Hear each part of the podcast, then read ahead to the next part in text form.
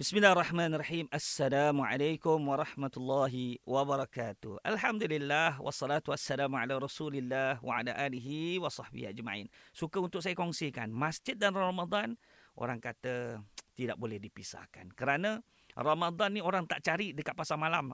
Confirm ada juga pergi pasar. Bukan pasar malam tapi pasar petang nak berbuka puasa tu di bazar Ramadan. Terlain daripada orang kata, orang kata bulan makan. Tetapi kita selalu orang kata dididik dengan Ramadan itu di masjid. Masjid itu Ramadan. Kalau nak tahu orang datang ke masjid dan mengenali masjid pada bulan Ramadan, betul tak? Kalau betul lah, kalau tak betul salahkan saya. Kalau betul, betulkan saya. Hadirin rakan-rakan yang dikasihi Allah Subhanahu Wa Taala sekalian.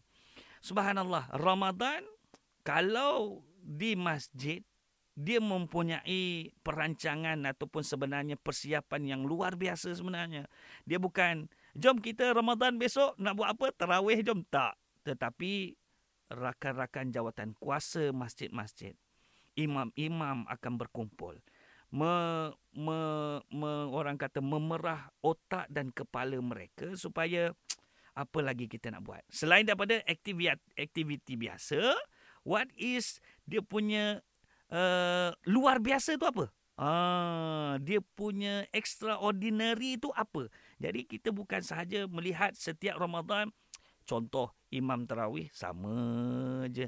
Alhamdulillahi rabbil alamin. Itu je, tak ada pula ghamidi ke imam dia. Jadi rakan-rakan jawatan kuasa tim masjid akan memikirkan mungkin kita perlu ubah imam yang lain kerana melihat juga kepada orang kata feedback yang sebelum-sebelum ni jemaah kata imam tu terlalu panjang, imam tu terlalu menyedihkan. Ada tak menyedihkan? Yalah, setiap kali je baca Al-Fatihah, Rabbil alamin, dia menangis. Bila nak habis solat kalau setiap rakaat menangis. Jadi subhanallah, dia menghayati dalam ibadah solat tarawih ataupun solat-solat di pada bulan Ramadan sangat digalakkan. Tetapi imam perlu kuat sebenarnya. Imam perlu ada ketabahan untuk mengatur hatinya, untuk mengatur suara dan pembacaannya supaya boleh menarik hati-hati para jemaah untuk bersama dengan beliau. Ada imam sebenarnya apabila dia membaca surah Al-Fatihah ataupun ayat-ayat yang boleh menyentuh hatinya tetapi tidak menyentuh hati jemaah. Dia dah menangis tu sampai tak, kita tak boleh nak tahu apa yang dibaca.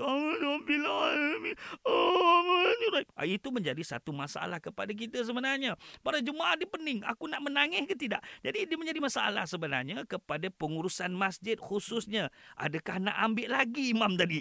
Setelah ditegur, sudah tentu imam ataupun jawatan kuasa masjid tadi, dia akan pergi jumpa imam. Boleh tak? Boleh tak? Tetapi besok tak jadi juga berubah. Maka inilah antara tugas jawatan kuasa dan juga imam-imam masjid sedia ada untuk membincangkan, memikirkan. Itu imam. Belum lagi isu orang kata dia baca panjang, dia punya doa panjang, dia punya sujud panjang. Dah macam-macam lagi. Itu baru soal imam sebenarnya. Tetapi Bilal pula ada dia punya orang kata operasi dia yang tersendiri yang perlu ada SOP. Standard operating procedure juga perlu ada, bukan saja COVID-19. Tetapi SOP untuk imam, SOP untuk Bilal. Bila dia nak baca Allahumma salli ala Sayyidina Muhammad ataupun Allahumma salli wa sallim ala dan sebagainya, itu perlu ada SOP-nya. Lepas rakaat keempat, lepas rakaat ke-8, dan bila pula nak baca doa si imam? Imam ke si Bilal yang baca? Si imam yang bertugas ataupun yang dijemput, dia pandang ke belakang. Bila nak baca doa, rupanya Bilal kat belakang, dia memandang balik ke imam. Engkau lah baca. Kan? Tapi dia je lah yang faham hati dengan hati, kan. Jadi jemaah tak dengar sebenarnya tolak menolak tu. Jadi subhanallah, itu baru imam dan Bilal. Belum lagi pengurusan menjamu dan menyediakan jamu dan jamuan berbuka puasa ataupun iftar. Juadah berbuka puasa. Subhanallah, seringkali kita dengar, kalau saya di tempat saya, AJK akan kata, ini bukan kita sediakan berbuka puasa ataupun iftar itu menyebabkan jemaah yang Bulan Ramadan dah tiba. Ramadan tiba.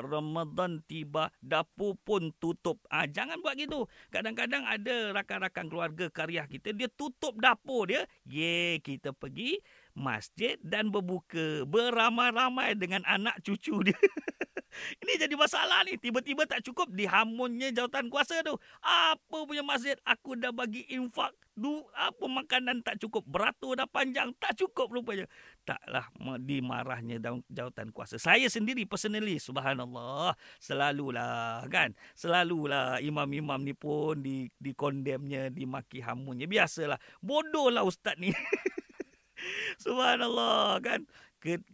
Sedangkan Nabi SAW pun diuji asyaddul ibtila kan, sebesar-besar, sedahsyat-dahsyat ujian itu ada pada Nabi. Kita rasa kita ni diuji, kena maki, kena hamun, kena netizen, kena toksik dan sebagainya, toksik netizen dan sebagainya dah menyebabkan kita down. Tapi sebenarnya jangan kita lupa, para rasul, para nabi adalah yang terbesar ujian yang diberikan oleh Allah Subhanahu Wa Taala. Jadi kita relax, santai, kita tahu ini semua daripada Allah. Perancangan Allah lebih baik. Ada kata Allah Subhanahu Wa Taala dalam surah Al-Baqarah, "Asallahu an tuhibbu syai'a wa huwa khairul lakum." Kamu rasa kan? Kamu rasa kamu suka benda tu, tapi Allah tak suka. Ada benda yang kamu tak suka tapi Allah suka. Cuba tengok ayat yang di hujung tu. Wallahu ya'lamu wa antum ta'lamun. Wallahu ya'lamu wa antum la ta'lamun. Allah tahu, kita tak tahu apa-apa. Jadi perancangan Allah, berikan kita ujian, berikan nikmat, berikan itu dan ini, itu baik untuk kita. Relax dan sabar. Kita menghargai apa saja. Sebab Nabi SAW dah sebut dah, ajib tulil mu'min. Aku sangat, orang kata, amazed, rasa sangat takjub kepada orang-orang beriman. Dia dapat yang baik, dia sabar, dia reda, dia gembira.